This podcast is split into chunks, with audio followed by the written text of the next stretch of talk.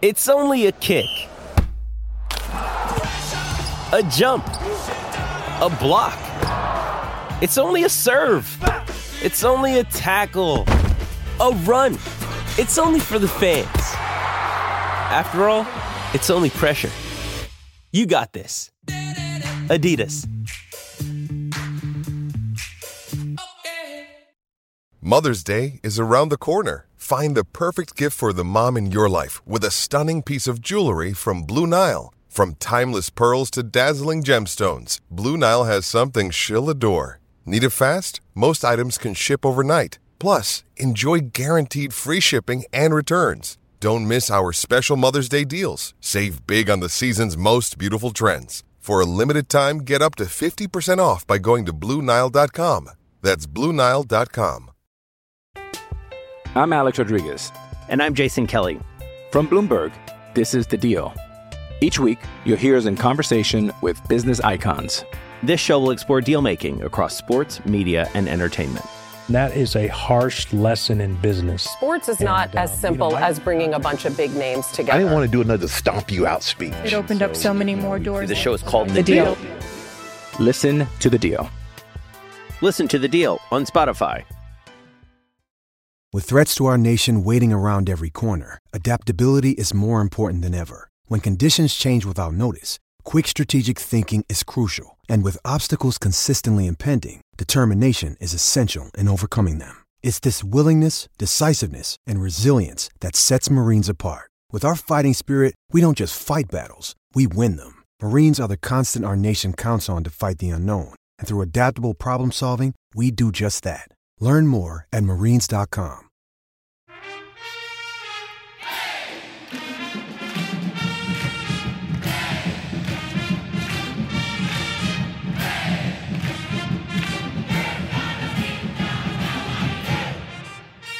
Hello, Duke fans, and welcome to episode five hundred twenty-four of the Duke Basketball Roundup. It is Monday, July tenth, twenty twenty-three. We are back this morning to talk about a couple of uh, Duke basketball topics, one of which is uh, on the court this coming season for the Blue Devils, and a few of whom will be on the court in coming seasons for the Blue Devils. I am your host for this episode. I am Sam Klein. I am coming to you from a hotel room in Chicago, where last night uh, I attended the wedding of one of my business school classmates. So we had uh, a lot of a lot of Duke friends in attendance. I am joined, as always, by Jason Evans and Donald Wine. Donald Wine is also uh, up bright and early because he is not at his usual home base. Donald, where and what time are you right now? Well, I am on the West Coast in San Jose, California. It is six thirty-six in the morning. Um, so thank you guys for pushing this a little bit further out so that I could get some more sleep. I was here for the U S women's national team send-off match yesterday, which was a ton of fun. Um, and my voice is hoarse from also watching the men ink out a victory over Canada in the Gold Cup quarterfinals via penalty shootout. So yeah, a very exciting day on the soccer front, but excited to talk about what we saw on the basketball court Uh, over the last couple of days. Jason Evans is also here. I think he is at home.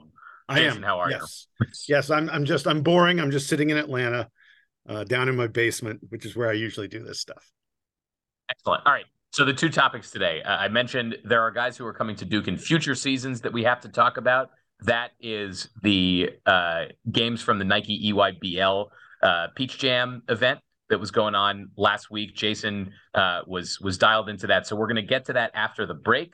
Uh, first topic, though, one of the things that we've been trying to discern the last few weeks during the offseason, especially in the context of the N C double A allowing teams to add two additional assistant coaches, what they call uh, on court, but but not recruiting assistant coaches for uh, for this coming season, is that Duke had a few spots to fill on the bench. We also knew that uh, Emile Jefferson recently took the job, the assistant coaching job with the Boston Celtics. So uh, Duke still has a couple of empty spots on its coaching roster to fill. But uh, a couple of days ago, we found out one of those spaces that will be filled uh, for the, the on-court non-recruiting roles is going to be taken by recent Duke alum, uh, former Duke basketball player Will Avery, a guy who we had spoken about uh, in recent weeks about how cool it was that he had uh, finally gotten his Duke degree, coming back uh, at the conclusion sort of of his basketball playing career uh, to to finish his degree in person on campus. Uh, he had Coach K there at his at his graduation with him, which uh, helped, I guess, quash the uh, the speculation that that Will Avery and Coach K at some point were were not Uh, on on good terms. Maybe they weren't at some point, but, but Will Avery appears to be fully back in the program. He's been working with the Duke program the last few years while he's been a uh, while he's still been a Duke student. Now he is a Duke alum, and he is on the coaching staff. So, Donald, I'll give it to you first. What do you think about the news that Will Avery is officially joining the assistant coaching ranks at Duke? Well, you kind of summarized it. First off, what a wild yet wonderful few weeks for Will Avery. You know, from being a Duke alum to to getting on the staff kind of in that special assistant role, and now he's a full-fledged assistant coach, I think is great. And, and it's going to be, you know, when you talk about some of the coaches that we've seen over the years, we've seen coaches that are trending younger, right? Like we see former players finish their career and then they immediately get into coaching, and those are the kind of guys that we're seeing on the Duke bench. So it's good to have a guy with um, dare I say, an older perspective, right? Will Avery is much older than the rest of the staff. He's, you know, in his mid forties, and short of, you know, Chris Carrawell, Chris Carrawell is probably the one guy that's the link between the Will Avery years, and, and they played together in that group, you know, from the nineties, and the guys from the twenty tens who make up the rest of the staff. So it's really cool to see Will Avery get this opportunity, and I'm excited to see what that means from a perspective of who's going to be doing what, the dividing up the responsibilities. We know Jay Lucas, who was just recently appointed associate head coach, has been more the defensive guru, and it's going to be cool to kind of see what Will Avery does uh, on the offensive end, if he's going to be coaching the, you know, some of the bigs, some of the wings, and how he can impart his knowledge that he has from playing in college, in the pros, to some of these younger players. So I'm excited to see it. I think it's a great move, uh, and congratulations to Will Avery. We're looking forward to seeing him on the bench. And one of the things, Donald, I think that, that he brings perspective on, well, two things I, I, I like about this. Um, one is that he brings the perspective, uh, as you sort of mentioned, of being a bit of an old head, but also a guy who went through N B A draft process, leaving early, you know, his N B A career probably not working out the way that the way that he anticipated or the way that he wanted. And as we look at the, you know, the, the list of guys who have left Duke after a year or two over the last ten, twelve years, I, I don't know what the the hit rate is supposed to be for guys who are who are coming out of school after a year, but there are a number of guys, and I don't need to name them all. You can you can remember some of these names from the last five, six, seven years, guys who have left Duke early, who maybe they got drafted, but they've been back and forth between the N B A and and the uh, and the G League. They've, a lot of guys have had to go overseas after just a couple of years while they're still in their athletic primes. And you'd hope that a guy like Will Avery can bring, you know, the direct perspective to players about this, because it's one thing for a Coach K or a Jon Scheyer to say, "Hey, here's what." You know, here's what we're thinking about your future. We've talked to all these N B A scout guys. We, we've talked to X Y Z. This is what we think is going to happen and, and how we would best advise you. That only goes so far, because neither Coach K nor Jon Scheyer was in the position of being one of these players, you know, in their playing career. I don't think Jon Scheyer ever considered leaving early for the N B A. Uh, I'm not sure that that was ever a speculation. Will Avery did do it. Uh, he did it somewhat controversially, not you know, it was a, it was a different time twenty-five years ago when, when he left Duke, but, uh, but he brings that perspective, which I think is, uh, is hopefully really valuable for the guys currently in the program. The other part of this that I, that I find fun, but is not, you know, necessarily relevant, is that he and Chris Carrawell, of course, were teammates at Duke. So you've got, uh, the, the, the Sewell, Will Avery connection there. And, uh, I'm sure that, that uh, they can stand off to the side and give Jon Scheyer a lot of grief for, for being the young gun who's running the program here, uh, at least as long as both of them are still on the bench. Uh, not sure how much longer Chris Carrawell will be around. Maybe he he decides to to strike out as a head coach on his own, but for the time being, uh, it's still there and still supporting Jon Scheyer. So, uh, yeah, I, I in general, Donald, I think this is great news. Jason, what do you, what do you have to add about the, the Will Avery uh, officially to the bench story? So a couple of things. The first one, you were mentioning the fact that Will Avery left Duke early. Folks may forget but Avery and Corey Maggette and Elton Brand were the first players under Coach K to turn pro early. So these guys were trailblazers. And at the time, yeah, there were uh, there were a lot of Duke fans who were, were not happy about this, that, you know, we sort of cherished that that Christian Laettner and all these other stars, Grant Hill and the such, all these other stars who'd come before had had chosen to play all four years. And uh, there was more than a little bit of pushback in the Duke community over, especially Corey Maggette and Will Avery turning pro. I think people understood Elton Brand was going to be the number one pick in the draft and, and was absolutely uh, ready to go. But I, I love that Avery has been welcomed back in the program. And, and Sam, I think you're right. The fact that he struggled in his N B A career, despite being, you know, right on the cusp of being a lottery pick, you know, and getting some good N B A guaranteed money for his first few years, uh, he, he definitely struggled in his N B A career. And he can probably speak to kids about what it takes to make the leap from college to the pros. The other thing I think he can speak to them about is what it takes to get the job done, because his nineteen ninety-nine team, a team that was ridiculously loaded with talent, a team that, as we've often spoken about on this podcast, just blew the doors off of virtually everyone they played that year. I believe they set a record that still stands for victory margin in the A C C. And that team made it all the way to the championship and then lost. And so I think Will Avery is someone who can talk about dreams and goals and being on the cusp of them, but not quite getting there. And, you know, the extra effort, the extra focus that it takes to fulfill goals of being a long, successful N B A pro, being a college basketball national champion. The things that Will Avery came, oh, so, I mean, like tantalizingly close to achieving, but didn't get. I think he's someone who can really talk to players about, hey, look, there's never a moment that you take off. There's never an assumption you make. Everything has to be earned, because I'm a guy who tried and didn't quite get there. And I mean, just to piggyback off that, I think in short, he can tell guys that, yo, this isn't all sweet in the N B A life. The grind is real. And he can also, I mean, he had a, a very long career overseas. I think he played a lot of years in Greece uh, for a few teams. So he can also kind of say, hey, this is a route that is an option for you. It's not necessarily, you know, only six, you know, sixty guys at max can be drafted in the N B A draft. There's hundreds of guys that come out and try to turn pro every year and think that they're going to get that N B A deal.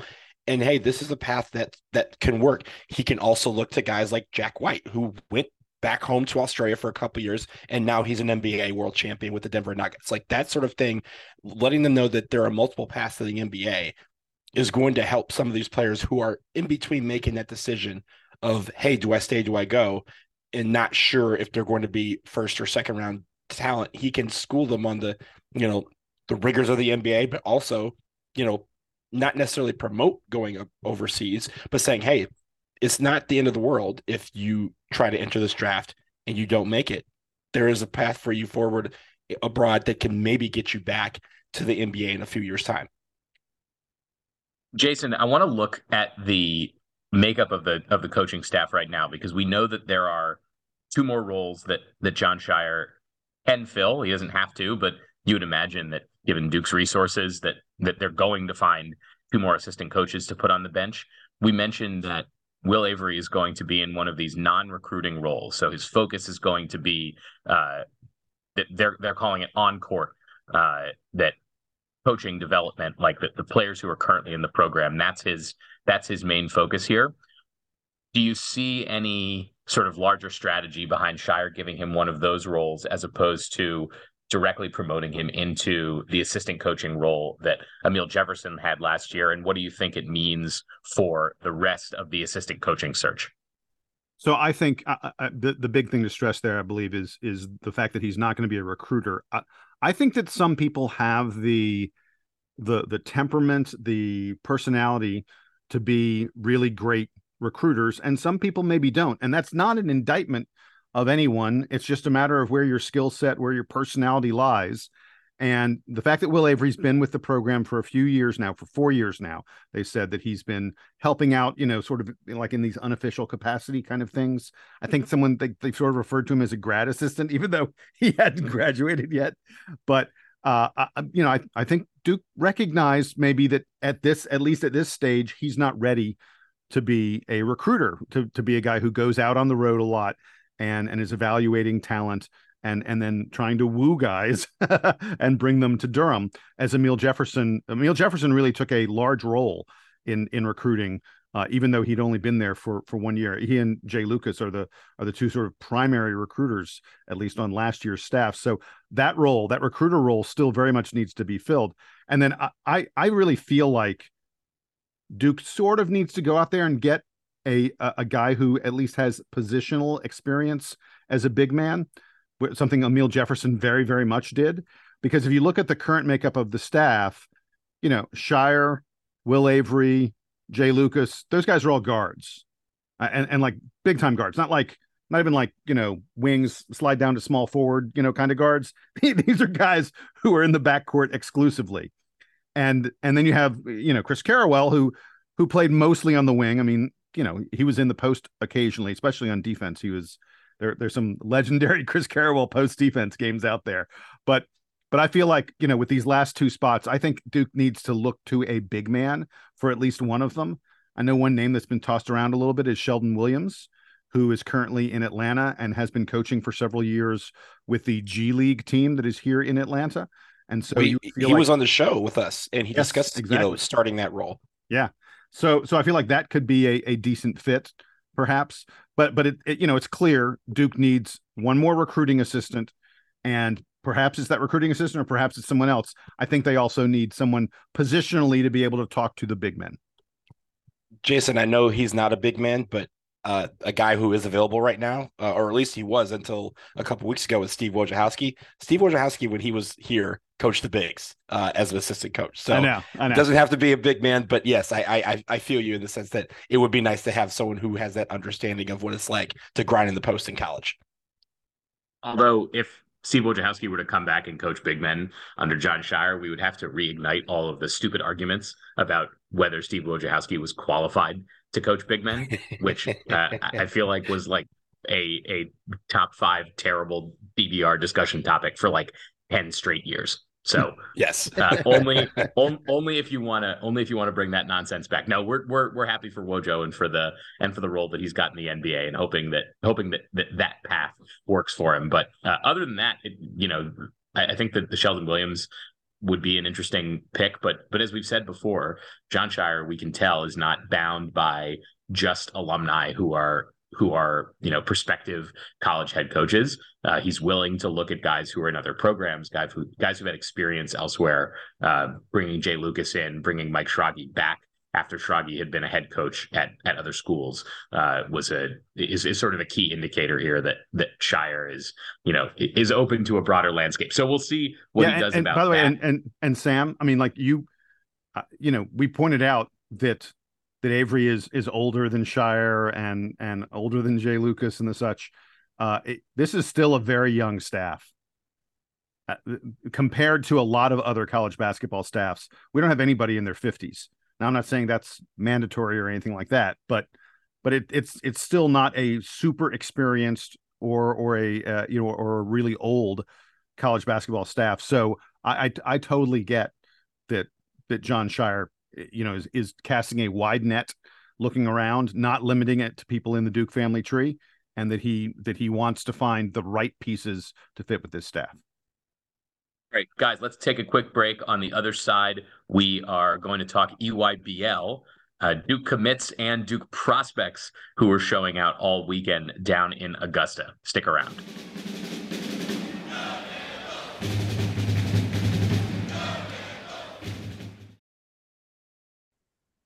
This episode of the Duke Basketball Roundup is sponsored by BetterHelp.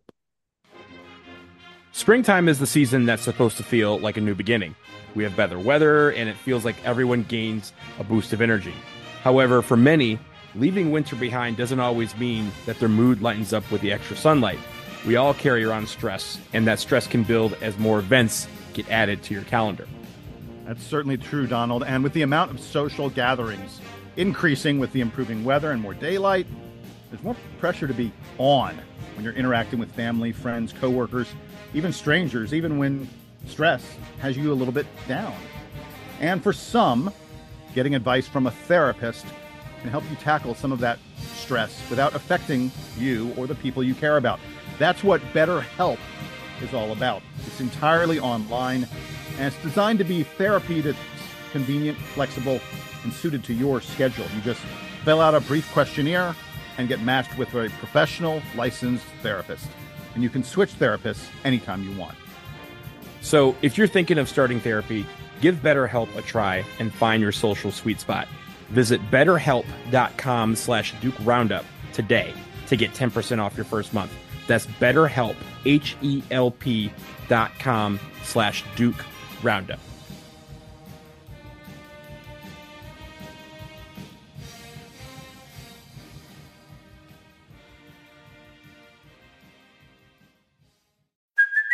Hey, it's Kaylee Cuoco for Priceline. Ready to go to your happy place for a happy price? Well, why didn't you say so? Just download the Priceline app right now and save up to sixty percent on hotels. So whether it's Cousin Kevin's Kazoo Concert in Kansas City, go Kevin, or Becky's Bachelorette Bash in Bermuda, you never have to miss a trip ever again. So download the Priceline app today. Your savings are waiting. Go to your happy place for a happy price. Go to your happy price, Priceline. I'm Alex Rodriguez. And I'm Jason Kelly. From Bloomberg, this is The Deal. Each week, you'll hear us in conversation with business icons. This show will explore deal-making across sports, media, and entertainment. That is a harsh lesson in business. Sports is and not as simple you know, I, as bringing a bunch of big names together. I didn't want to do another stomp you out speech. It opened so, up so many more doors. The show is called The, the Deal. Deal. Listen to The Deal. Listen to The Deal on Spotify. Another day is here, and you're ready for it. What to wear? Check. Breakfast, lunch, and dinner? Check. Planning for what's next and how to save for it? That's where Bank of America can help. For your financial to-dos, Bank of America has experts ready to help get you closer to your goals. Get started at one of our local financial centers or twenty-four seven in our mobile banking app. Find a location near you at bankofamerica.com slash talk to us. What would you like the power to do? Mobile banking requires downloading the app and is only available for select devices. Message and data rates may apply. Bank of America N A, member F D I C.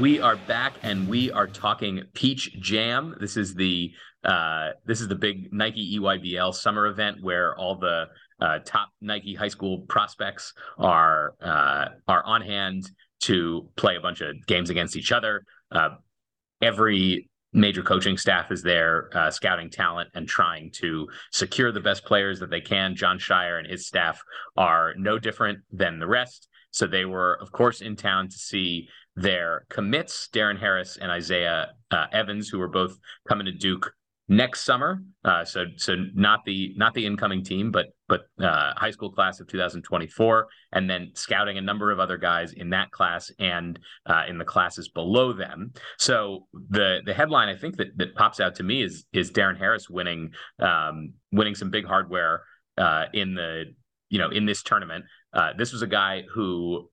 who we were excited to see that was committing to Duke, but also recognizing that he doesn't have the, you know, the the five-star all elite, every offer type of profile that we've come to expect from Duke guys. So Jason, I know you were dialed into these games. Can you tell me about the performance that Darren Harris had from the perimeter and what this might mean for his recruiting profile heading into uh, his senior year? Yeah, the arrow is pointed up on Darren Harris. This is a guy who was ranked in like the forties or the fifties or so, had a reputation as a good shooter, not a lot else other than that when he committed to Duke uh, a, a while ago. I, I want to say it was like nine months ago or so that he that he committed to Duke uh, very early in the process that he decided on on the Blue Devils. And, and at the time, everyone's like, oh, Jon Jon Scheyer loves shooters. Well, he's got another shooter in, in Darren Harris. Turns out Darren Harris may be a little bit more than just a shooter. Dude is a scorer. Um, and, you know, like I said, he was ranked like in the forties or fifties. You're going to see Darren Harris's recruiting ranking shoot up after the Peach Jam because he was just named M V P, most valuable player of the under seventeen, the tw- class of twenty twenty-four Peach Jam. He did that by hitting nine out of twenty three pointers during the knockout stage, during the playoffs, essentially, of the Peach Jam. He led his team in scoring in every single game. He got twenty-eight points in the championship game, hitting five of seven three-pointers. Dude went off. Like in the first five minutes of the championship game, he had thirteen points. He ended up with twenty-four points in the first half. Again, twenty-four points in the first half of the championship game. I looked at one point. Darren Harris had twenty-four points. No one else on his team had more than four points. I would say that he was playing pretty well. Also, two to one assist to turnover ratio. So he's doing a nice job of distributing the ball and not giving it up. He displayed just, just great creativity, great daring on his shots. I'm I'm going to be honest. I some of the shots he was taking, I was like, oh, that's a bad shot. Oh, wait, it just went in. it, you know, he was taking shots off the move. Not This was not like, oh, I'm taking easy, wide open three pointers. Did a lot of creating off the dribble, which was something we have not seen from him in the past. And, and I, it, it just felt like he was in control offensively. He was on a good team. They played smart basketball. They played well together, which is why they won. They ended up being the champions of the Peach Jam, which is no small accomplishment. And to be the leading scorer on the champion of the Peach Jam and then be named M V P, Darren Harris had a heck of a week down in Augusta. Stock's going up. I mean, that those are the type of things that people remember. They go, oh, man, he's going to rise up in a lot of rankings, and he's going to be – this is where you get put uh, – you know, they start adding guys to Naismith watches and, you know, hype for the McDonald's All-American team. Like, those sort of accolades could be coming his way over the next year if he continues to progress the way he has been. So uh, incredible that he's able to get the uh, M V P of the Peach Jam, which Jason, as you said, is a, is a huge accomplishment. I mean, that, like – with the number of teams that are there, the number of players that are there, and everyone trying to show out because they know who's watching. You know, it's not just the, it's not just the colleges that are watching. The pros were there too. All thirty N B A teams had scouts at the Peach Jam. So to be able to, to kind of project yourself onto a lot of lists, a lot of potential future teams, U S A Basketball, those sort of, uh, you know, programs, this is a big deal for Darren Harris to be named M V P and for him to show so well. Uh, Jason, your uh, your long lost nephew was was also there. Duke's, uh, at least for now, highest rated commit for next season, Isaiah Evans, uh, also had himself a a strong performance at the Peach Jam. Tell me what you saw from him. Yeah, it, it it's uh, amazing that a guy who's a top ten recruit like Isaiah Evans, that you could go, oh, he improved his his standing, he improved his recruiting ranking at the Peach Jam, but he is yet another guy who who had a really, really great tournament. He averaged better than twenty points per game at the Peach Jam. He was the fourth leading scorer out there. He made the first team all Peach Jam team. I didn't even know there was such a thing, but he took home a little bit of hardware for that. His team was really good. They didn't quite make the knockout stage. They ended up going three and two in the pool play. So, you know, they didn't they didn't advance on. So we only got to see five games from him as opposed to eight games from from most of the other guys who who advanced all the way to the championship, like Darren Harris did. Um, I, I just, the thing that struck me about Isaiah Evans was really, really consistent. Uh, like he had twenty points in each of his first three games. Then he had a game of twenty-seven and then fifteen points in his last game, but just a guy who's consistently contributing to his team in every game. Really great outside shooting touch. I mean, we already knew Isaiah Evans was a bucket getter, but I don't think we knew he'd be quite this good from the perimeter. Hit hit better than forty-two percent of his three-pointers, and he took thirty-three three-pointers. So this is a guy shooting heavy volume from the outside. By the way, made ninety-plus percent of his free throws. So, you know, that's everyone says that free throw percentage is a good sign of whether or not you're really a good outside shooter. Here's the word, Isaiah Evans, a good outside shooter. Did a great job taking care of the ball. Only had three turnovers in five games. I love that. And just showed again and again a really quick release, really long arms, smooth ability, elevating for his shot off the dribble, was able to get to his spots, get to where he needed to be, and make shots again and again and again for his team. It was a, a great, great showing from Isaiah Evans. You know Jon Scheyer, when he was watching the twenty fourteen guys and watching Darren Harris lead his team in scoring, watching Isaiah Evans almost lead the entire Peach Jam in scoring. Everyone says Jon Scheyer loves shooters. He's like watching these guys. He's like, man, I got two really, really nice shooters coming in. I didn't get a chance to see a lot of Isaiah Evans, uh, at least like some of the highlights that I've been watching. But Jason, I think that was a great assessment because being able to elevate over opposition and shoot is something that is not natural for a lot of guys. And, you know, we have a couple of guys on this year's team that we hope uh, will be that guy that can, you know, elevate over any defense and, and shoot a three and, and, hit it with fluidity. So to have Evans kind of be waiting in the wings to come in next year to do the same thing, I'm real excited about that. He's so long. That's the thing, man. Like, when you watch him shoot, the, his arms are everywhere. And just suddenly the ball goes up and it's like going through the hoop every time. It's well, it's, it's like it, it's almost like, you know, you see a guy, you see two guys jump together and then one just seems to stop and the other one seems to keep going. And that's kind of, you know, you kind of see that. It's funny. Steph Curry, six foot four. He's not the tallest point guard that ever lived. He's not the shortest. But for some reason, not only can he get his shot off quick, but there's sometimes where he will elevate and the other guy just seems to stop. And he's like, oh, I'm still, I'm still going. I guess I now can see the bit, the rim, and I can shoot now. And well, with with see Evans, how he does it. With Evans, it's the Brandon Ingram comparisons. And, mm-hmm. and when, when he committed, we mentioned this.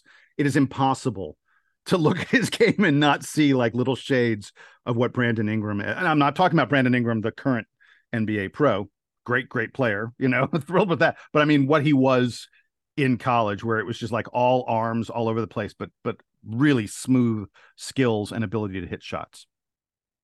So the other guys that we need to talk about are are the players who Duke is still recruiting and who uh, a few guys who we've mentioned before on this show, uh, all of whom we hope are coming to Duke. That's Cooper Flagg and and the Boozer twins, Cameron and Caden, uh, all of whom had had flashes uh, in this tournament as well. They're all uh, currently, uh, I believe, in the in the two thousand twenty-five class. So they're all, they're all rising juniors. Uh, there is, I, I, I was hearing some speculation that, that there's a world where Cooper Flagg could, um, could move up a year and, and accelerate his, yeah, Sam, his I've, I've, been beating, I've been beating that drum for a while. I really think Cooper Flagg is going to go to the class of twenty twenty-four. His age makes it make a lot of sense. Um, cause he would be eligible for the, for the draft and uh, you just watch his game and, and you're like, this guy's ready for tougher competition. So we know, Jason, that these guys were were playing against each other. The, the Boozer twins, of course, play on the same uh, team, but they were they were going up against Cooper Flagg. Um, so what was your impression of them or anybody else that Duke is still recruiting, that uh, Jon Scheyer and his staff were down there to continue scouting and continue wooing? So, I mean, we could uh, I'd, I'd spend an hour if we talked about all the different guys that, that Duke is looking at there. And, and I, I watched a lot of them. Um, but I'll wait until, you know, their recruiting heats up a little bit more until they commit to Duke or whatever it may be. I, I just want to talk about the Boozers and Cooper Flagg. And I'm going to set Cooper Flagg as- aside for a moment because I know everyone wants to hear about it. And I'm going to. You sure? Go... It's that line he had. Like, oh, boy. he, he had multiple. He had, look, we're going to talk about it. He had multiple stat lines, but let's talk about the Boozers first. Uh, I, I'll be honest with you. I, I was disappointed in Cameron Boozer's performance at the Peach Jam. Um, over the entire E Y B L season, which was multiple cities over the course of a couple months, um, I want to say like twenty-five games or something like that, Cameron Boozer averaged close to twenty-five points per game, thirteen rebounds per game. Well, at the Peach Jam, he only, and I say only, I mean, look, this is expectations. He only averaged fifteen and a half points per game and ten, almost eleven rebounds per game. It, something just seemed a little bit off with him this week. He wasn't as aggressive as I expected him to be. He took more than a quarter of his shots, almost a third of his shots from three-point range. And, and he only hit twenty-one percent from out there. Look, you can tell from the way he shoots it, from the way he handles it, that he has the skill to knock down three-pointers. But when you are his size, with his explosion and his physicality, and you're waiting on the perimeter to take three-pointers, I'm like, I'd, I'd really rather see you dominate in the post, Cameron. You know, I, I think that's probably a better spot for you. Uh, he, he, you know, effortlessly is able to grab like eleven rebounds per game, but I was sort of like, you know what, uh, you, you could be doing even more. I, I will say this about him. Uh, I, I thought he, he got double teamed, even sometimes triple teamed a lot this past week. And when teams came to him with double teams, he, he was a very willing passer looking for his teammates. This is a guy who who got six, seven, eight, nine assists in various games this, you know, this past week at, at the Peach Jam. He became much more of a facilitator than he's been at earlier tournaments. And that's one reason why that scoring average dipped, like I said, from like twenty-five down to about fifteen points per game. Uh, he, by the way, he hit eighty-six percent of his free throws. So th- this is a guy who has really good shooting touch. He's just, he's so powerful. He's so smooth. Again, I feel like he was coasting a little bit. I feel like maybe he felt like he wasn't really challenged. Their, their team, Knight Riders, that, that the Boozer twins play on, um, is so loaded, has so much talent. They've got like four guys who are top fifty recruits that I felt like Cameron maybe thought he didn't really need to carry the team. And, and he didn't. They ended up winning the championship with him playing what some would say was sort of a subpar kind of effort. I, I want to really quickly get to Caden Boozer, his his brother, who is not as highly touted. Caden is considered still like a top twenty kind of recruit, but Cameron is either the number one or number two recruit in the class. Uh, Caden, I think, really elevated his status at the Peach Jam. He was named M V P. Again, you would have thought it would be Cooper Flagg or Cameron Boozer, but the M V P of the Peach Jam was Caden Boozer. He had an incredible week. Scoring was great, but it was really setting his teammates up. He averaged fourteen and a half points per game, almost seven assists per game. He led the entire Peach Jam in assists. He had, are you ready for it? A five to one assist to turnover ratio. That's ridiculous from a point guard. A five to one assist to turnover ratio at this level, because in high school, guys are sort of looser with the ball at these all-star tournaments. You know, guys are trying to make crazy plays sometimes. It is outrageous for a point guard to have a number like that. Uh, no, not an outside shooter, Caden Boozer. He only attempted ten three-pointers in seven games. I mean, he hit forty percent, he hit four of them, but he's not a guy who's going to going to take a lot of outside shots.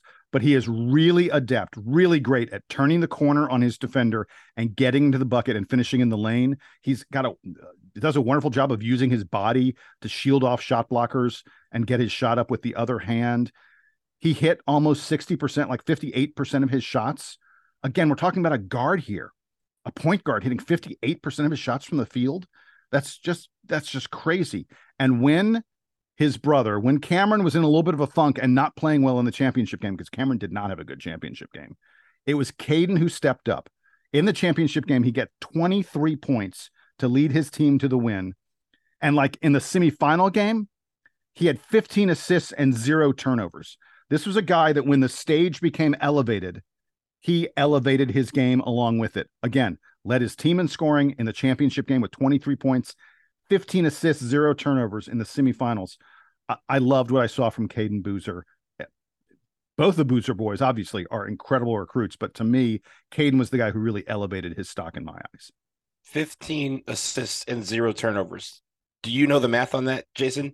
You can't. You can't do that. Nothing's right. There's no ratio. About zero. There's no ratio. That's that's really cool. Um, infinity. I, it's infinity. yeah.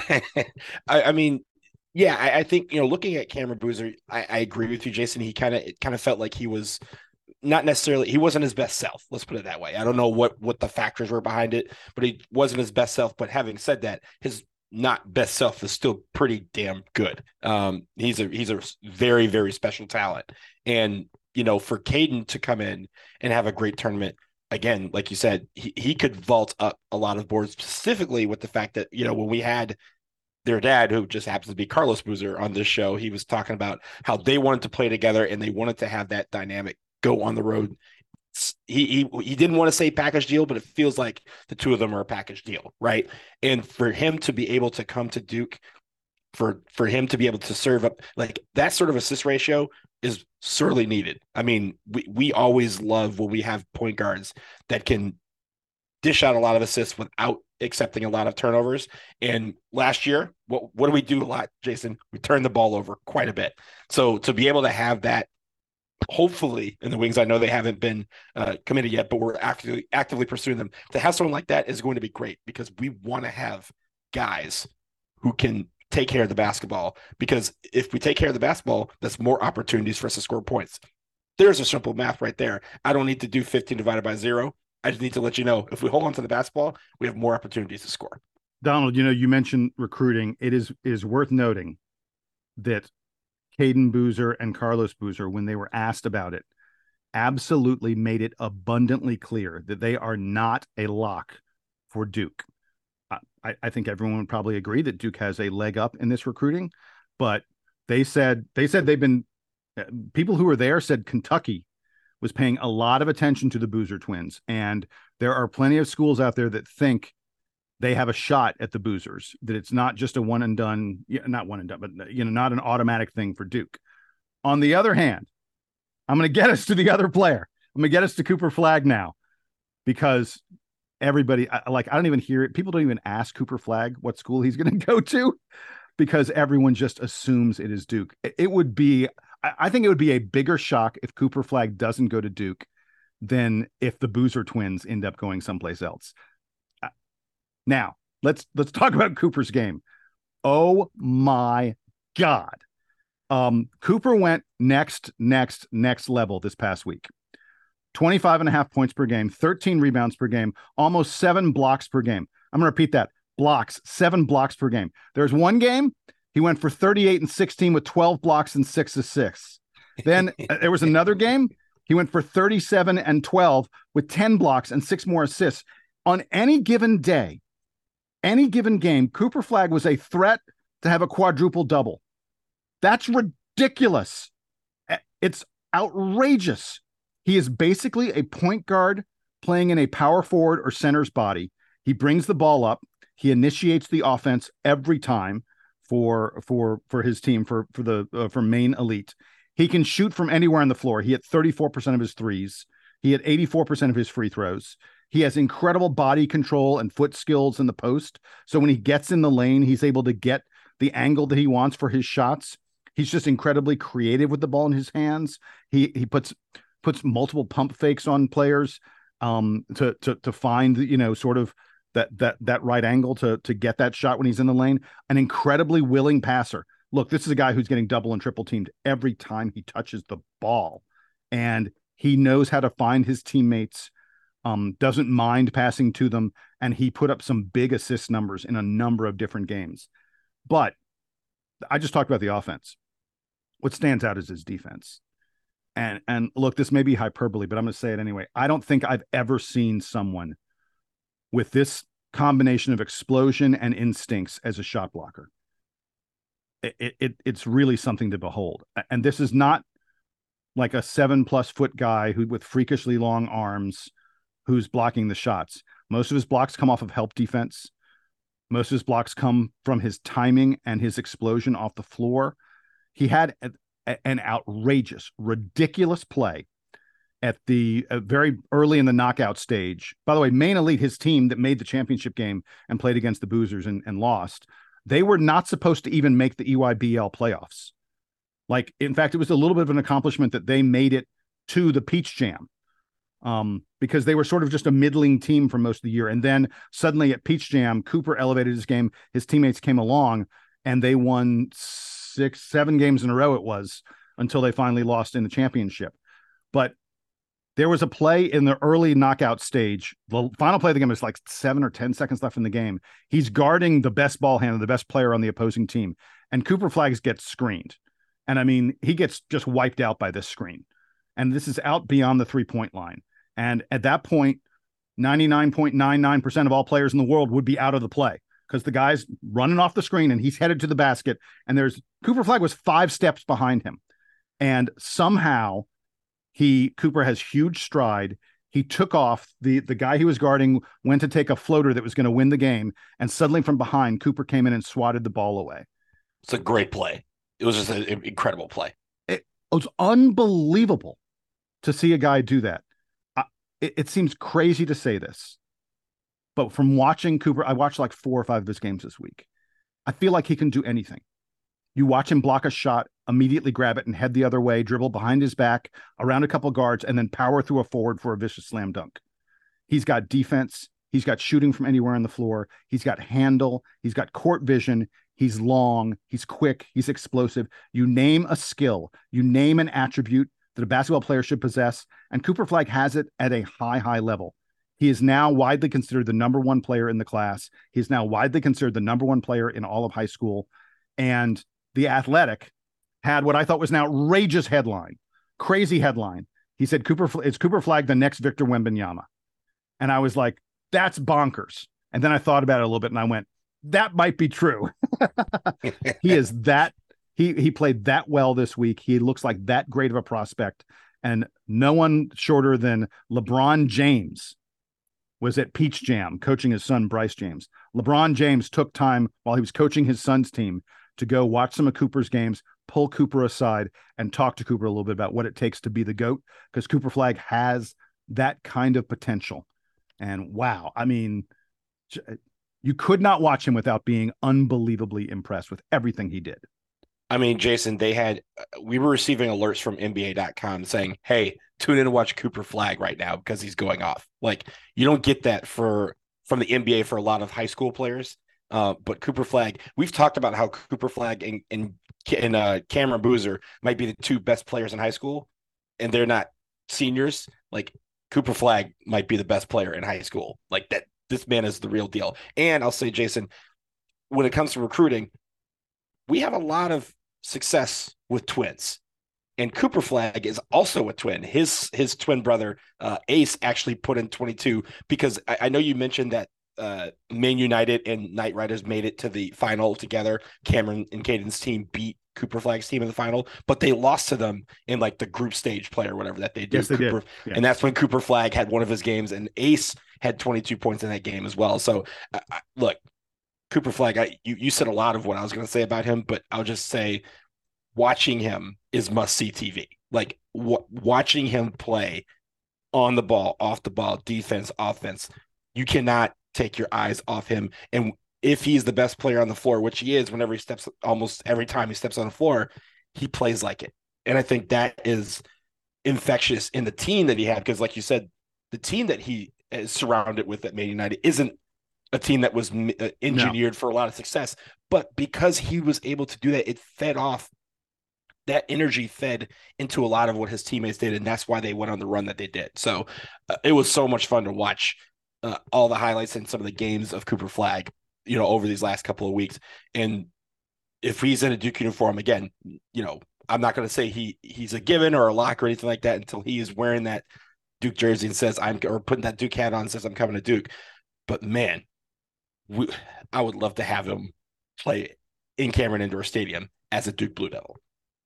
And, and like Jason was saying, speculation that maybe he accelerates his, his graduation so that uh, he ends up in, you know, coming to Duke next summer, hopefully, um, instead of the, the following year would also be an intriguing development for, for Jon Scheyer staff. So, all right, guys, lots of exciting uh, recruiting stuff going on here.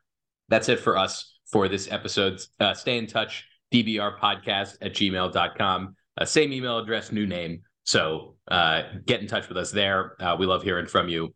And uh, we will be back again, I'm sure, sometime uh, to talk more recruiting or coaching staff news, whatever is whatever's coming up for Duke basketball, you will hear from us. So for Jason Evans, for Donald Wine, I am Sam Klein. This has been episode five twenty-four of the Duke Basketball Roundup. Duke Band, take us home.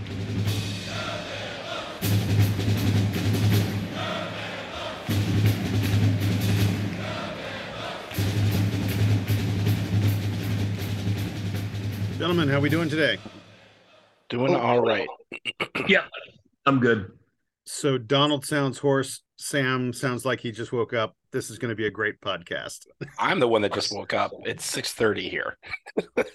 Don't, it's only eight thirty here. Yeah.